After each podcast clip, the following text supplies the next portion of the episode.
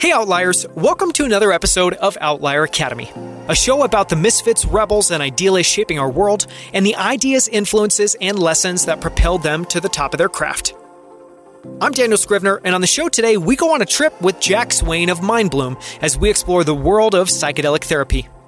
In this episode, you'll learn why psychedelics have emerged as one of the best ways to treat anxiety and depression how a forgotten body of research from the 1950s and 60s led to the emergence of psychedelics today. How Mindbloom scaled from a single clinical office in 2019 to a nationwide telemedicine practice through the pandemic. We talk through an average patient's journey from working with a clinician to their guide to journaling to tripping at home. And we talk through why psychedelics are so effective at treating conditions ranging from generalized anxiety and depression to PTSD. I found this interview fascinating, and if you're interested, it's the perfect gateway to explore the world of psychedelics, which now includes many publicly traded companies, including A Atai Life Sciences, Compass, and even Field Trip, which has locations you can visit in New York and Canada. To learn more about Mindbloom, visit mindbloom.com. You can find our show notes with our favorite quotes, links, and clips from this episode at outlieracademy.com slash 42. For more from us, Please follow us on Twitter at Outlier Academy and subscribe to our new YouTube channel at youtube.com slash Outlier Academy.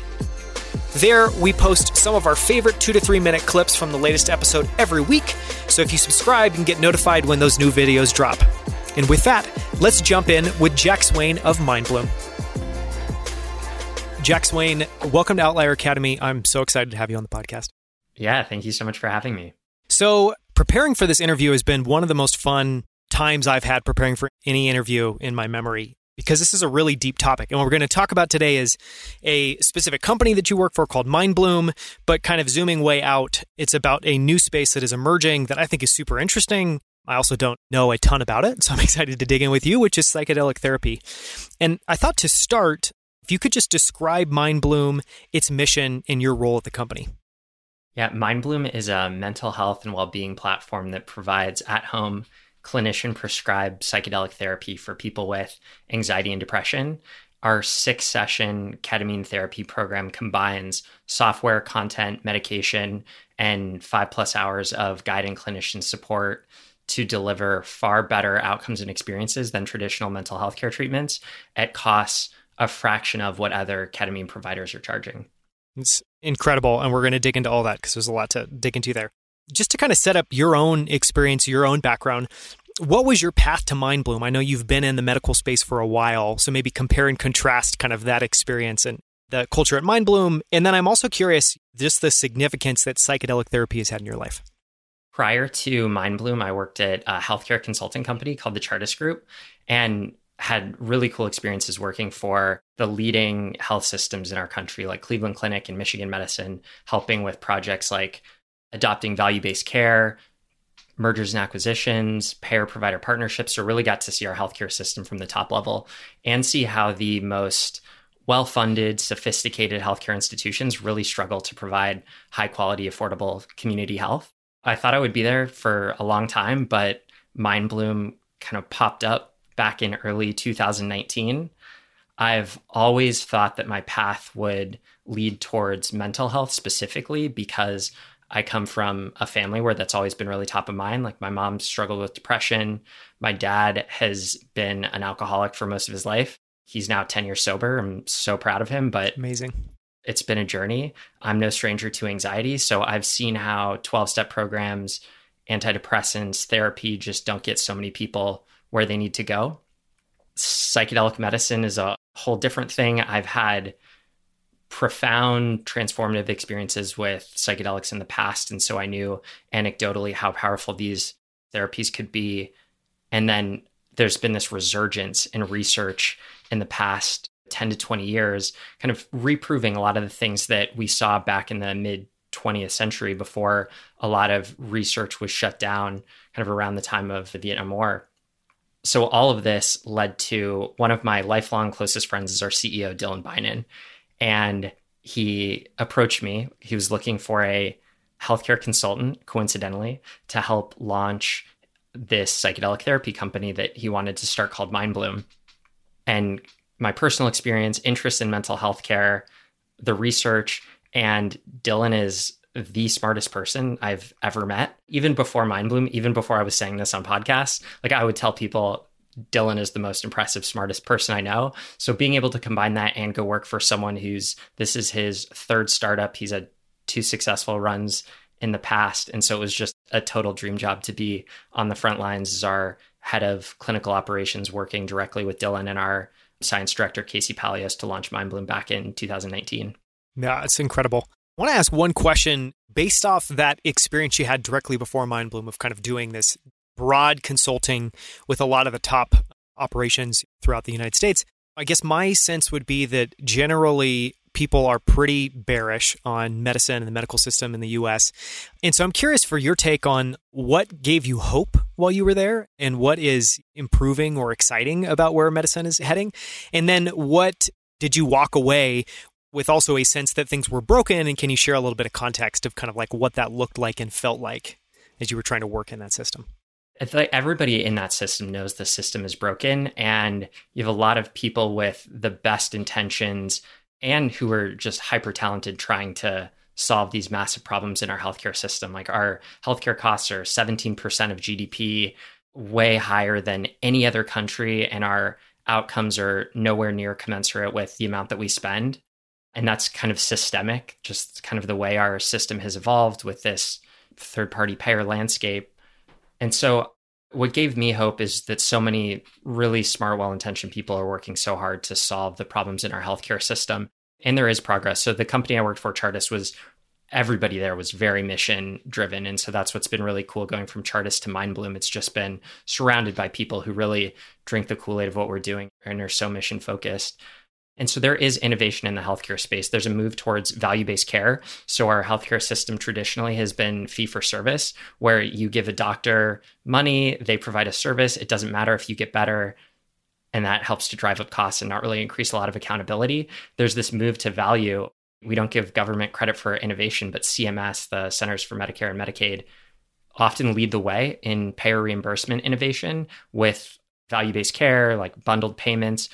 So there is progress. And I got to work on a cool value based care project at Cleveland Clinic in my last couple years at Chartis.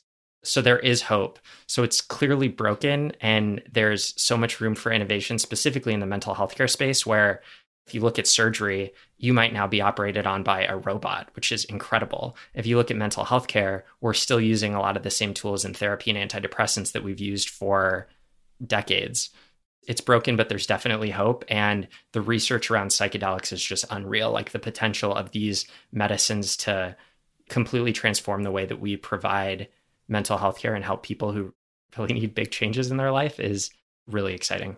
Yeah. I mean, it's exciting to me too, as well, too, that it just feels like in the last few years, I think this was definitely accelerated by COVID 19 in some ways, but that mental health is now a topic that a lot of people are a lot more open about. Only in the last few years have I had discussions with some of my friends about dealing with depression, them dealing with depression, my bouts with depression. It seems like just culturally as well too things are evolving. Is that your sense? Yeah, absolutely. I think we're going to look back 10, 20 years from now and think it's crazy that we didn't treat mental health just like physical health. Like when you think about people started to exercise for health in like the mid 20th century, that really took off in like the 80s. And thinking about I think for so many of us, not exercising now is just crazy. And so the fact that we're not treating our brains like we're treating our bodies, I think we're just going to feel really dumb when we look back and or like why weren't we more open and taking time and carving out time in the day to really focus on something that's so clearly important to our happiness and effectiveness in life we're going to spend a lot of this episode talking about Mindbloom, but something that's definitely become clear to me the more I've talked with you, the more research I've done is I think everyone could use a bit of foundation just to help get people from zero to one in terms of the space in general. And so I wanted to start with just you touched on it a little bit in some of the notes you made earlier, but I'd love to just stop for a second and just define what psychedelic therapy is. And then we can compare and contrast that. But maybe just start with what is it and why is it a novel or different or interesting way? Traditional healthcare or traditional mental health is it's this more paternalistic model where you go to a doctor, you explain the issues you're having, they give you a pill or they're kind of helping you work through your problems in therapy and then you kind of go off and hope you get better. With psychedelic medicine, you're a very active participant in the treatment. And so psychedelic therapy starts with preparation, so setting intentions and really thinking about what you want to get out of treatment, having this psychedelic experience, which is both often profound and perspective shifting, but also has these great benefits to your brain of increasing BDNF, brain derived neurotrophic factor, which increases neuroplasticity, so increases your brain's ability to form and repair neurons, and also decreases function in your default mode network, which is kind of involved in kind of like your day to day automatic processing. And so when you have these negative thought patterns, decreasing activity in your default mode network helps you break free of those negative thought patterns and start to develop new positive thought patterns. And so you have this experience. And then after, integration is crucial to psychedelic therapy. So, how do you take this experience you had and then turn it into lasting change? And so that's reflection, journaling, working with a coach or a therapist, a lot of ways that you can really start to reinforce these perspective changes and positive feedback loops that you're developing in your brain so that you can have lasting transformation and behavior change. So it sounds like maybe just to try to repeat that back, if the old system is just trying to give you something, typically a compound you're going to take that just tries to treat the symptoms, one, you're actively engaging in this. Two, it seems to be very holistic and that it involves a lot of different things. And three, obviously, just from what you said there, everyone that's getting treatment puts a lot more effort, energy, intention into it. Yeah, that's fair.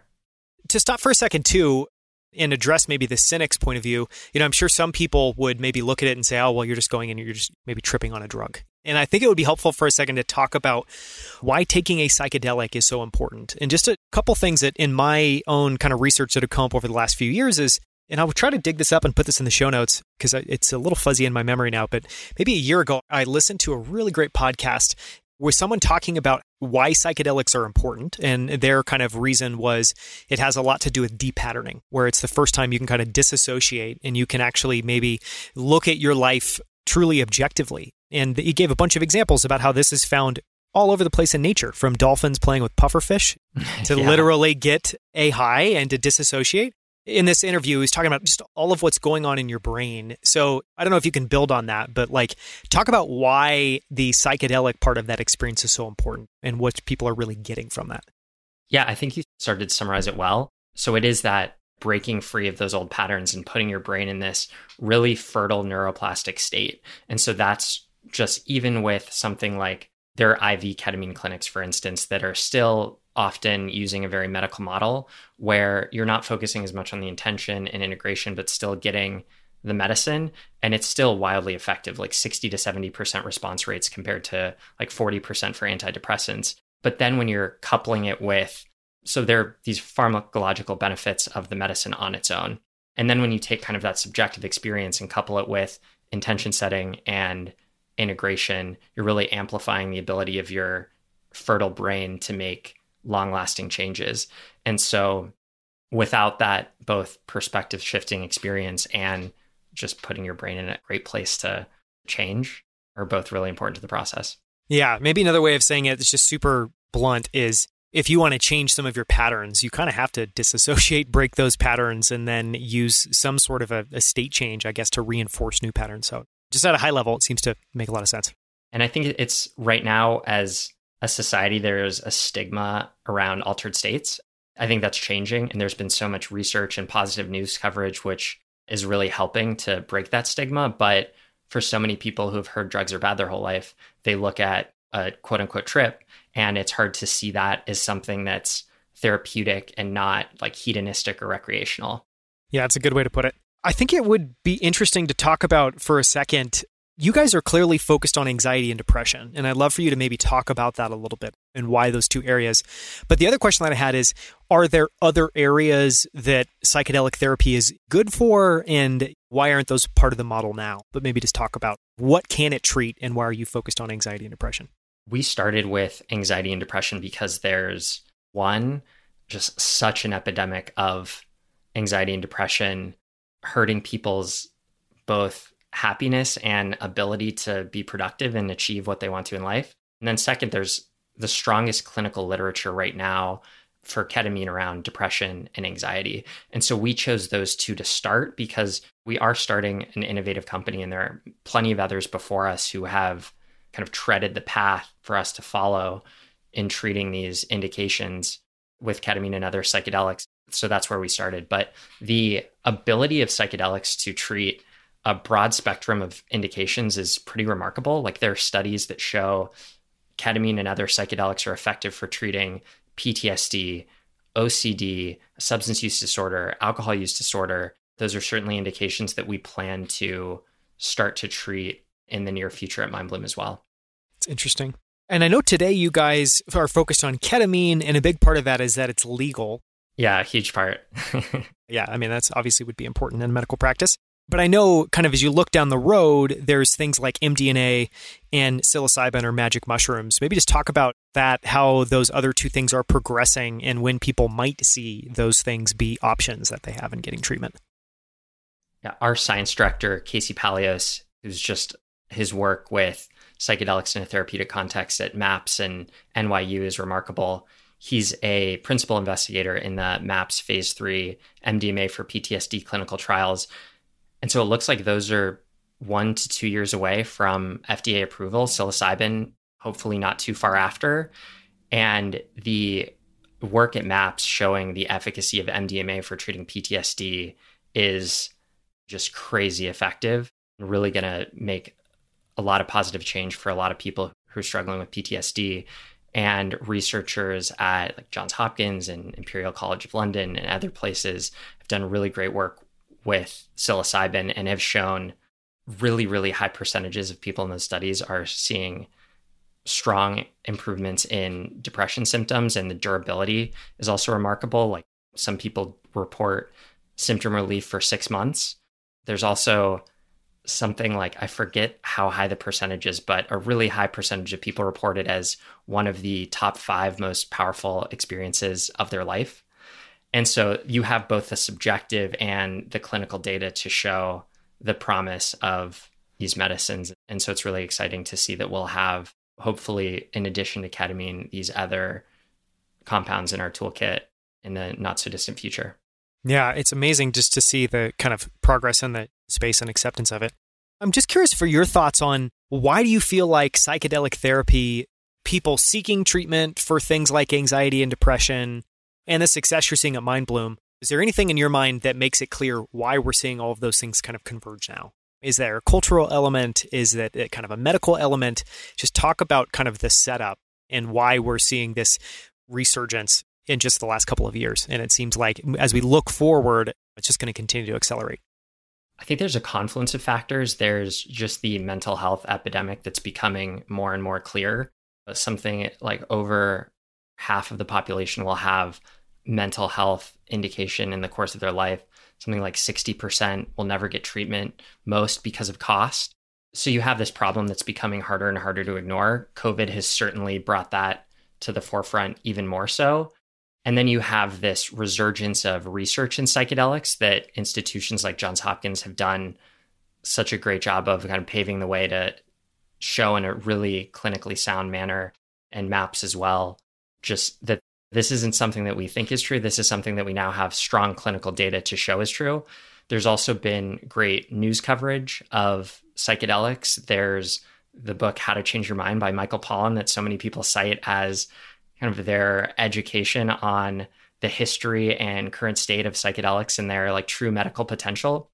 So I think you have all of these different factors that are helping to reduce the stigma and lead people to want to try these as legitimate mental health treatments. And you even have institutions like the FDA that are giving breakthrough or fast track designations. So they're saying, we want to make it easier to move these through the clinical trial process as fast as we can to get them FDA approved because they show such promise clinically. And they've given these designations to psilocybin, MDMA, and ketamine.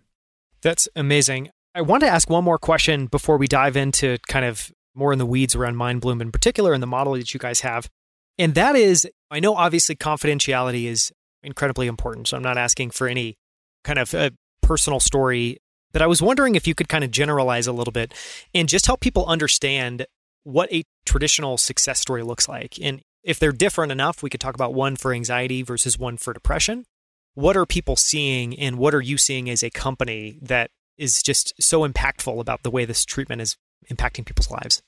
Let me start generally and then get specific. So, in general, 88% of our clients report clinically significant improvements in depression symptoms after four sessions. 77% report clinically significant improvements in anxiety after four sessions. So, the broad data, and we've been collecting outcomes data on our clients from day one, just shows how effective this is at a high level. When we dig more into how does this present in specific clients, we see clients often come to MindBloom because they need relief from depression or anxiety. And then once we're able to address just kind of this pain that they're feeling, then it kind of like opens them up to focus on other things like relationships, their jobs, just so many things that have been not top of mind because they've been riddled with this pain related to anxiety or depression. So we see that we're able to kind of free people to focus on things that are so important to themselves, their families, society. In terms of specific stories, we have incredible clients who are open to being champions publicly for MindBloom, which is great. And so there have been pieces in like Bustle and Women's Health, one's coming out in Oprah Magazine. In Women's Health, for example, it is a story of one of our clients who had tried just you know a grab bag of different antidepressants over decades and hadn't been depression free as long as she could remember. And then after her first ketamine therapy session that started to clear. And so she started to feel symptom free again and just has this remarkable story of her family members are noticing that she's just this like buoyant different person that they haven't seen in so long. And so when you see how this is just making transformative changes for people it's so inspiring. And that's something that is so fun about working at mindbloom is you get to see that on a daily weekly basis you have people who are just able to achieve so much in such a short period of time which is unfortunately pretty rare in traditional mental health.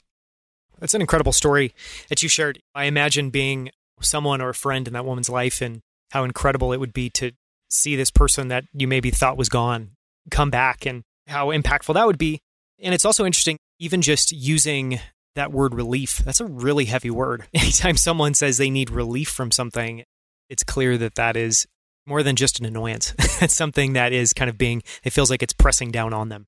Yeah. And for anyone who's, I mean, I can speak from personal experience, from anyone who's experienced acute anxiety or depression, you know, like you're not yourself. You're not able to work at your normal level. You're not keeping up with the people that you love in your life. And so that's there's so many manifestations that are just can be so crippling to achieving your true potential. And so being able to exactly give relief and kind of free people to focus on the things that really matter is truly fulfilling. Yeah, it's huge. So I want to transition now and really focus on MindBloom's model. And something that was fascinating to me when we were talking before, as we were kind of preparing for this interview, is you talked about that the model started out as patients just seeing a clinician. And then you guys had this insight that a clinician paired with a guide, and we'll talk about what a guide is, is a really powerful concept. Maybe talk about that model and why you made that change and just how important it is and how stark of a difference that is from other treatments people might have. We started as a clinic in New York. So we started with an in person and telemedicine model and had a single clinician, our first clinician, Kristen Arden, who's amazing. And it's really helped build our program to where they are today, was personally treating our first cohort of 200 clients. And so that was great. But as we think about trying to create this model that's not only going to increase experience and outcomes, but also reduce cost, we want to think of, hey, how can we give more hands on time to clients to really help amplify the results and hold their hand is through this kind of new, different process of psychedelic medicine, which, as we've talked about, is quite a bit different and can feel like overwhelming or confusing to someone who's not familiar at first. So we introduced our guide program. And so we have coaches and people who are really passionate about psychedelic integration who are our clients' primary point of contact. And so our clients are paired with a guide immediately when they sign up for MindBloom and that person really shepherds them through their program. So they'll help with preparation, be there on video with them before and after their first session, support their integration throughout their program, and also serve as the liaison between the client and the clinician, which is great for both the clients because they can text their guide anytime, and also for our clinicians who love having essentially direct access to their clients so that they can get updates on how they're doing, check in. And it's something that as a clinician, you don't necessarily have the ability to in a more traditional mental health environment. So it's this great dyad of the clinician and guide who are working really collaboratively to help our clients get the most out of their treatment. And our clinicians and guides spend collectively over five hours on each client who goes through MindBloom. That's incredible. What does the kind of typical background look like for a guide? You talked about coaching. I love to maybe go a little bit deeper there. Like, what does that look like? What have they been maybe certified in? And then as well, I'm just curious for maybe more of the personal side. Like, is it important when you're hiring these people that they've had a personal experience with anxiety or depression? Is it more that this is just an important area of their life? Like, how does that factor in? The number one criteria that we hire for is people who are mission obsessed, who truly believe that this is something that could transform mental health care. We think that if you don't truly believe that that's true, it's going to be challenging to provide these transformative experiences for our clients. In terms of what the typical guide looks like, it's there's, I mean, of course, the normal answer there's no typical, and there's a range of different backgrounds that we hire. But if I had to say the most typical is somebody who has a coaching certification, there's a lot of like really great coach training programs out there and has experience coaching clients either for a company or for their own practice and is also really knowledgeable about psychedelic integration. So we provide a lot of onboarding and training when somebody joins the MindBloom team, but we want people who are educating themselves and really knowledgeable about how to best support these experiences when they join the team. And we've been just blown away at the number of people who are really excited about working in this field. And there haven't been a lot of opportunities before MindBloom. And so we've just been blown away by the caliber of people who are really excited to work in this space and have just been waiting for it to emerge as a career opportunity. Yeah, I'm sure as a coach, the coaches that I know, they're just obsessed about people and having an impact on someone's life. And I know that oftentimes just coaching kind of outside of the context of something as profound as psychedelic therapy maybe doesn't feel as profound. It doesn't feel like you have that impact. So I imagine that being able to join MindBloom and truly feel like each person you work with, you've been able to have a profound impact on. It's just really powerful. Definitely. One thing I was curious is just, and this is a bit of a kind of brainstorm thought experiment, but I was curious to try to like extrapolate out the fact that you guys have clinicians and guides and that you have a process that someone is really working with effectively a coach that's helping them set intentions, kind of integrate that into their lives. That seems really profound in medicine. And I haven't heard of that before. And I immediately think of like, why doesn't this exist in treatment for diabetes? Why doesn't this exist in treatment for obesity? It seems like in so many other areas, pairing up someone who is kind of hard focused on the medical side and someone that's focused on the kind of software in your brain, emotions, who you are side is really powerful. Is that true? Do you think there's opportunities for this model to make its way into other areas of medicine? Yeah, it is there are a lot of companies that have really grown recently. Like if you look at Noom, they're doing health coaching, predominantly weight loss coaching, and they just had a huge IPO and they have a few thousand coaches. And then there are other evolving like healthcare startups as well that are really relying on coaches to help clients get the most out of treatment. So I think we are seeing it emerge more and more. And it's just such an important component of yeah, so many of these clinical models where you're trying to increase client experience and bring down costs and working with a psychiatrist is really powerful, but it's also really expensive. And so if you can pair somebody who's still able to help create really powerful outcomes through whatever it is, whether it's psychedelic integration or supporting you through your weight loss journey, I think we're going to see more and more of this in the next few years. It seems like an incredible way to drive impactful outcomes. We've talked about this a little bit and what a patient's kind of journey looks like from initial consultation through treatment. But I want to ask one question around that, which is for anyone listening that has struggled with anxiety or depression before, or is struggling with anxiety or depression now, Something I'm interested in is just what the bar is for treatment. And we talked about this a little when we were kind of preparing for this. And I'd love it if you could maybe just set up what that is. So, people, one, if it affects them, they have an idea of kind of how that might play into what they're experiencing, but also just so everyone knows generally that, like, there is a bar for being treated and what that bar is. Yeah, of course. So, we are a medical company. So, we treat people who have a diagnosis of anxiety or depression. And I think because of the stigma around mental health, there's this kind of view that if you're not like cripplingly anxious or depressed, that you don't qualify for a diagnosis of anxiety or depression. But if you're like stuck in bed, yeah, exactly. can't get up. yeah. Which again is this just stigma that we need to break. Because if you have, like, for example, symptoms of anxiety could be just overly focused on your worries, stress, these things that I think we all go through at times that prevent us from functioning at our highest level. And so many of us are now working on through like meditation, through mindfulness, exercise, whatever it is you do to like help you cope. I know I personally had kind of confused standard workplace stress with what I now know is a diagnosable level of anxiety. And so we treat clients with mild, moderate, or severe anxiety or depression.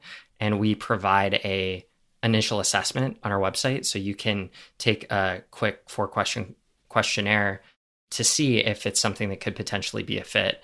And I think for a lot of people who think that you need this crippling level of anxiety or depression to be eligible for treatment, that's certainly not the case. There's a lot of in between that our clinicians have seen really great success with ketamine therapy when working with our clients. I want to talk about, and this is switching over to pretty tactical, but I want to talk a little bit about the mechanics of scaling something like Mindbloom. And you talked about at the beginning, you guys started out as an in person clinic. Obviously, much harder to scale, easier to scale if you're doing something like telemedicine. But I had a couple questions around that. I know when we talked last, you guys were around 20 clinicians and 40 guides, which my sense is that's pretty significant scale, especially the number of patients you can treat with that. But how does scaling work? And I guess some of the questions I wanted to ask there, and these may be completely dumb questions, but that's part of my job is no such thing. So things like are there regulatory issues in terms of rolling this out? Is any of this still state by state different regulatory environments and kind of legal environments? Like just talk a little bit about what the journey has been like scaling, what it's like scaling a telemedicine practice, and any of the kind of weird mechanics around legal regulatory issues people might not know. I could talk for the rest of this podcast and several more about the regulatory considerations of expanding a telemedicine practice. I'll spare your They're listeners. considerable, I guess. but yeah, there are states, each state has their own regulations around telemedicine, telemedicine prescribing, scope of practice for providers. So these are all things that we have to navigate. And fortunately, we're not the first who's had to navigate it. So we are able to learn from other companies who have like paved the way. And of course, we spend lavishly on telemedicine attorneys and have a great general counsel to help us navigate this as well. So a lot of that. Once you kind of tackle that, the scaling is I think what's really been exciting and perhaps surprising to us is how much our clinicians love this work because I think it's a dirty secret in psychiatry that things don't work very well.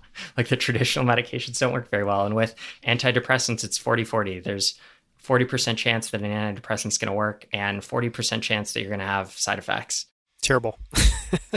and it takes four to six weeks to figure out if an antidepressant is working. So as a clinician, like it can be a slog to work with someone over a long period of time and tweak medication to find something that works. And when it does, it's amazing. And our clinicians like love working in mental health for that reason. They're able to see real progress in their clients over time. And Mindbloom, our clinicians and our guides are seeing progress at the end of the first session at times. For some people, it might take a few sessions to start to see benefit, but still, you're working on a timeline of days or weeks as opposed to months. And the percentage of our clients who are having positive experiences and clinical benefit, as we talked before, is 88% of our clients see improvement in depression. And like our NPS is 70, which is crazy high for healthcare. So our clients are also having really great experiences. And so that creates a really great positive environment for our guides and clinicians. So scaling telemedicine is kind of as you referenced before great because you don't need a physical practice. So what we can do is hire clinicians, hook them up to our platform once they're trained in our protocols and in our tools and that opens up their schedule for clients to schedule with them. So we can really rapidly add coaches and clinicians to our platform. And then, of course, we navigate the state by state regulatory environments as we go, but it, it, does make it possible to scale very quickly. And so, we're, of course, priority number one is safety. So, scaling at a rate that we can maintain quality and safety for our clients. But even since we last spoke, we're now up to 30 clinicians and 50 guides. So it's now that we've proven that the model works and we can scale it safely while maintaining these incredible client outcomes, it's we want to help as many people as we can and get this to people across the country. We're in 12 states and serving 50% of the population right now. And we expect to be available to 75% of the population by the end of the year.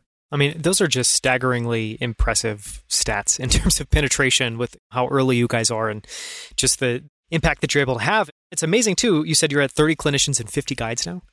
It's a yes significant bump even from when we last talked. So it's clearly scaling. I want to ask one question. This may be a little bit esoteric, but we've talked a couple times about telemedicine, and I thought it would be interesting just to explore that for a little bit. And I'm hoping maybe some of your consulting background has given you a little bit more color on telemedicine. But what I wanted to ask there is similar to kind of psychedelic therapy, that's something that I've heard of. I assume other people have heard of. People have probably even maybe had a telemedicine experience. But actually, I haven't had a telemedicine experience. I don't know many people that have. And oh, I didn't really even hear that word. What a shame. I know. And I didn't even hear that word until really kind of 2020, which I heard that first from some of our doctors. We've got a couple kids and was like, let's do a at home appointment over a video call. So I'm curious how long has telemedicine been a thing? And I guess you talked about telemedicine attorneys. I imagine that 2020, us all being stuck at home, helped move telemedicine forward. Do you see real momentum behind that now? And you think that's going to be a force that's going to have a really big impact in years to come? Absolutely. Which probably is no surprise, my answer since I work for a telemedicine company. But I've started my consulting career in 2010 at Accenture and we had this perk where we could use Teladoc, which was one of the early telemedicine companies. I didn't know it was even around in 2010. Yeah, yeah, yeah. Wow. And nobody used it, like except me. I was like the one person in my hotel room, like trying to figure out how to use Teladoc to see if I could figure out like why I had this crazy cough while I was on the road. But yeah, it didn't pick up. And even when I was in business school, I was on a team for an entrepreneurship project, and we explored like launching a telemedicine company coincidentally.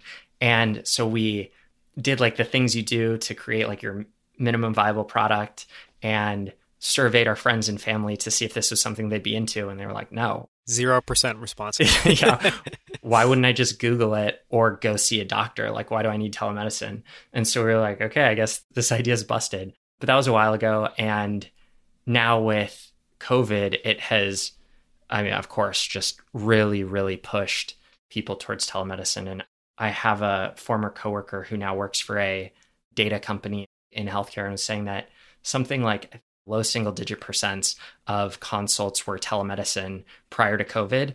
And then it shot up to like 50, maybe 50 plus percent were telemedicine during the peak of COVID. And that's come down, but not nearly to where it was before. So I think now that so many patients now see the benefits of telemedicine and how many things you don't actually need to be seen in person by a doctor in order to get like a really reliable clinical decision.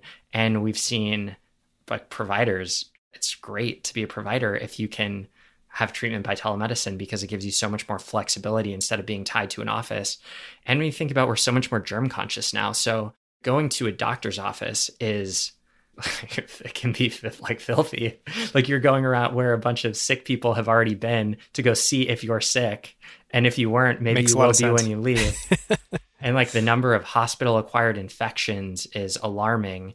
And so when you can kind of stay in the comfort of your own home and protect yourself from germs, it just it seems like a no-brainer. And I'm so glad that one of the silver linings of this horrible pandemic has been an accelerated adoption of telemedicine, which is certainly been powerful for Mindbloom and our clients as well. Yeah, it's fascinating. Just to pull on a couple threads there, you talked about, and I just want to underscore it because I think it's really interesting, that obviously, if the medical system is broken, if things need to be reinvented, similar to technology, we need a bunch of things that bring down the barriers to invention and innovation and disruption coming in. And a big one of those is reducing cost. And so something like telemedicine obviously allows a company like Mindbloom to start and scale with much less capital. But the other piece, and this is one I really want to talk a little bit about, is there are also, and I haven't heard anybody really have this conversation, there are also a lot of ways in which telemedicine can be profoundly better than going to the doctor's office. And one, which obviously makes a ton of sense in the context of Mindbloom, is you don't have to go have a potentially weird uncomfortable experience in someone else's environment that's not yours, you can actually have that at home. And if you extrapolate that out, you can just be in a much more comfortable environment as you're having these consultations. At least speaking for myself, literally my least favorite place in the world is being in any sort of hospital. I just hate everything from you're the lighting to the way it feels like it's not a good place, at least not in kind of my experience. So maybe just talk a little bit about that and like the things in which people might not know or understand that telemedicine actually helps deliver a profoundly better experience. I actually like being in hospitals from my time at Chartis, but I'm probably weird.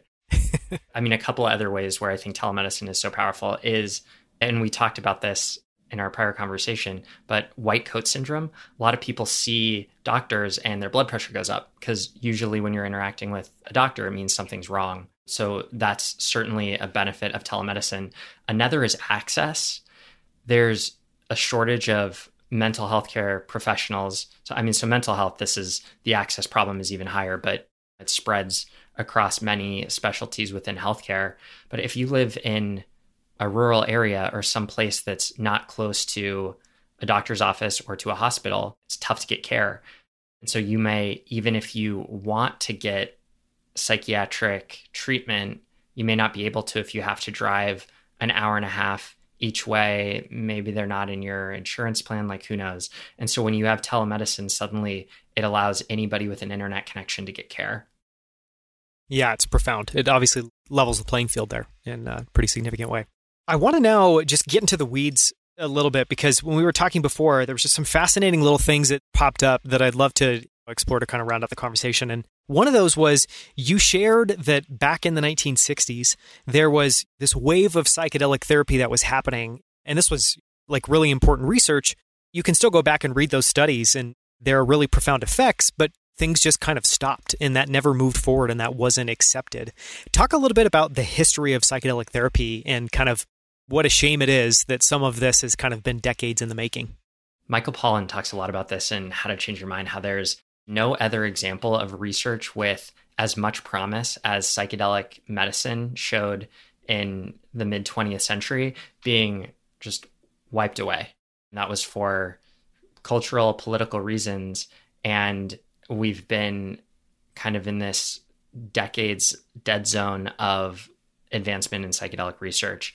And the cost to our society is so high when you consider that suicide is a top 10 leading cause of death. You have 50,000 deaths a year due to suicide, and how much more lost happiness, productivity, because people just aren't able to function at their peak, either at their job, with their family, for themselves. There's just so much lost potential by shutting down research in this space. And so it's really, really sad. And so the resurgence of this research and ability for us to show with like brain scans what's happening again with like BDNF and your default mode network and kind of these like leading evidence backed hypotheses for why psychedelics are creating such transformational mental health outcomes is really exciting. And so I th- we're back on the right path. It looks like the FDA is on board great institutions like MAPS, Johns Hopkins are really leading the charge. And we're really excited to play our role in the clinical delivery of these medications by increasing affordability, access, and approachability to psychedelic treatments. That's the second time you've mentioned Michael Pollan's How to Change Your Mind, and I'm guessing it might not be the last, but I wanted to ask one question around that, which is so clearly, if anyone is interested in psychedelic therapy, they should go read this book. And it sounds like it's a fantastic kind of primer on the history of it. It's great, especially if you like Michael Pollan as an author, which, I mean, who doesn't? I know. I feel like I need to do more research and I definitely need to read the book because I haven't gone down that particular rabbit hole. I'm curious. So, obviously, the note is kind of if this is interesting to you, you should absolutely go and read that book. What are some of the surprising things, most interesting things that you came across in that book that still stick with you? Some of the research in that book, and there's um, the Psychedelics Explorer's Guide gets into some of the research as well. But there's just this like broad swath of research, not just for mental health indications, but also like people using psychedelics to solve problems that they were stumped on at work. And so you had these like scientists and engineers and people who have, have these really heady jobs who were able to just make progress after taking a psychedelic. And I think that's counterintuitive. You think that you're going to have this trip that kind of distorts your ability to think clearly. Sure. And of course, it wasn't at the peak of a psychedelic experience, but the ability for psychedelics to increase creativity and its effects on like neuroplasticity and your ability to as you mentioned before, like break old thought patterns and think in new creative ways was just so cool. And so we're still confined as a society to using these chemicals uh, medically. Some states are moving towards making them more broadly available. We have this kind of risk mitigation, often what feels like at all costs, the cultural stance on chemicals that induce altered states. And so hopefully sometime in the future, there will be the ability for people to use these chemicals for personal growth and for creativity and solving sticky work problems in addition to treating diagnoses for mental health conditions, assuming that the safety profile continues to look like it does today. We're able to educate people on how to use them safely and in the right container. That was one of the coolest lessons of the book. Another is that the default mode network effects of psychedelics are similar to what you see in really experienced meditators. So it's just kind of turning off that part of your brain that's involved in like normal day to day processing and these thought patterns. There's another great book called Stealing Fire. Great book. Yeah, yeah, great. That talks about how entrepreneurs and extreme athletes have been able to use psychedelics to access flow states and enhance creativity. There's a lot of really cool applications of these medicines in addition to mental health. It'll be really exciting to see how hopefully the stigma continues to fade and we're able to move in a responsible but progressive direction towards getting the most out of these really remarkable chemicals. I, for one, am extremely bullish on that long term. I don't know anyone that's tried psychedelics that's had a life wrecking experience. I know many people that have had a life wrecking experience with alcohol and other substances that are freely available. That touches close to home for sure. Yeah, I hope that logic wins out at some point. I want to ask about one more thing, which is we talked a lot about neuroplasticity. And one of the things I know that's an important part of the process that clients go through is journaling. So they're journaling as they're coming out of that experience, they're journaling in the days afterwards. And I want to focus on that for a second because I'm sure everyone at this point has listened to some interview where someone's talked about the importance of journaling in their own life or something they do in the morning. That's often just to kind of regurgitate these thoughts, just kind of dump what's in your brain, get it out on paper and or be able to kind of use that as kind of a something like therapy where you can kind of talk to yourself, have a conversation with yourself, make some observations while you're journaling. Why is journaling an important part of your process and what do you think is happening when someone is doing that journaling that's really helping this kind of lock into place? We have a great blog on our site on the benefits of journaling and kind of some of the science behind journaling and how it applies to psychedelic therapy. So for any interested, check it out. That we'll link to that. does a much better job than I'm about to do. but with a ketamine therapy treatment, a lot of our clients, I'm a Mindbloom client myself, so I've had this experience you have all of these thoughts that come up during your session. And it, it's almost like a dream where you wake up from a dream and oftentimes you don't remember your dream, or if you don't write it down right away, it's really fleeting. And so journaling is important just to get those thoughts and insights down on paper.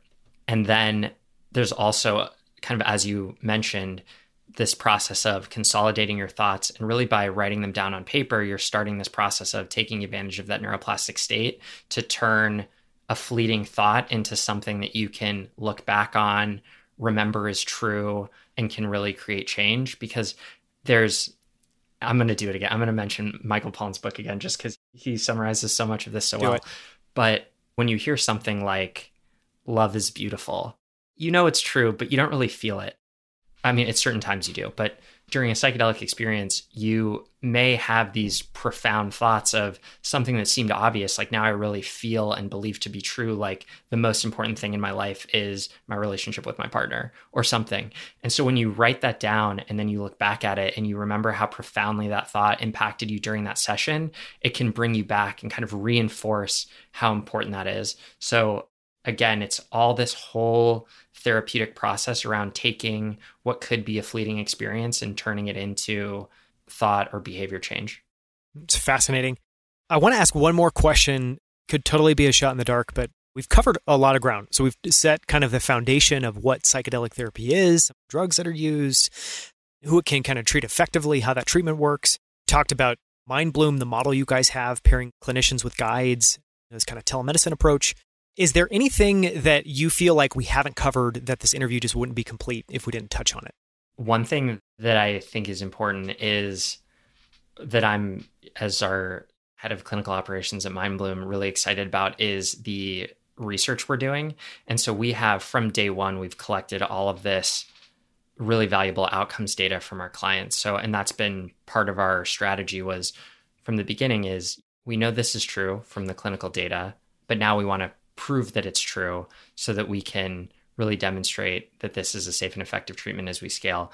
And so we have baseline, mid, and end of program data from our clients. And we're launching what I believe will be the largest study of psychedelics, of psychedelic medicine ever in the second half of this year. And so we're really excited to write this up and contribute to the body of knowledge in the field so that we can continue to see the field move more towards using these treatments that we believe provide just a 10x better experience and better outcomes than traditional treatments. Yeah, it's an incredible point. And it's amazing. I had a conversation a couple months ago with Josh, one of the founders of Levels, which is constant Yeah, glucose monitoring. Great interview. Yeah, which is another friend. But one thing that's profound, just the connection between Levels and Mindbloom is it's so cool to me. I obviously am a huge believer in entrepreneurs building businesses and just the power of passionate people to kind of have an impact on the world. But it's amazing to me that Levels is set to have the largest basically constant glucose monitoring data set in the world. You guys now have this largest data set of psychedelic therapy outcomes in the world. It is so cool to start seeing that private businesses are actually doing leading research, pushing fields forward, and it's not just kind of contained in the research world or the medical world. It's so important to have the data behind these decisions that we're making. And I think that's what's really exciting to be doing this for a company at scale is now we have access to all of this data that we can use to refine treatments over time, find the right treatment, or as we're able to use additional psychedelics down the road, like what's the right treatment for the right person at the right time, and having the data to really back it up. And that's been hard to do in the past. And so using a scientific method approach to really find out how we can harness what we truly believe is the remarkable power of these medicines is really exciting. That's incredible. And for anyone that's interested, people can go and visit mindbloom.com. And you talked about a quiz at the beginning. I guess just to reiterate for anyone listening that this seems interesting, where can they go? What should they do as a kind of next step? Go to the website, just right there on our homepage is Get Started. And we put a lot of time into developing helpful educational content for our clients. So you can learn a lot about psychedelic medicine in general, the Mindbloom treatment model, how you work with your guide. So if you're curious, hopefully anything you'd want to know is there on the site. And it's really easy to get started if you're interested in being a client. Jack, this has been a phenomenal interview. Thank you so much for your time. It's been so cool. Yeah, thanks so much, Daniel. For links to everything Jack and I discussed, as well as our favorite quotes and clips from this episode, visit outlieracademy.com slash 42. Skip ahead to the next episode to learn about the habits, routines, tools, books, and influences that help propel Jack to the top of his field, including some of Jack's favorite books, like No Rules Rules, Stealing Fire, and Psychedelic Explorer's Guide. To hear more incredible interviews with guests like Scott Belsky, Kevin Kelly, and the founders of companies like Titan, Rally, and Primal Kitchen, go to OutlierAcademy.com to explore every episode. There, you can also sign up for our free weekly newsletter, Outlier Debrief, where every Friday we share a few highlights from the latest episode, as well as our favorite articles, headlines, and moments each week. Thank you so much for listening. I'll see you here next week on Outlier Academy.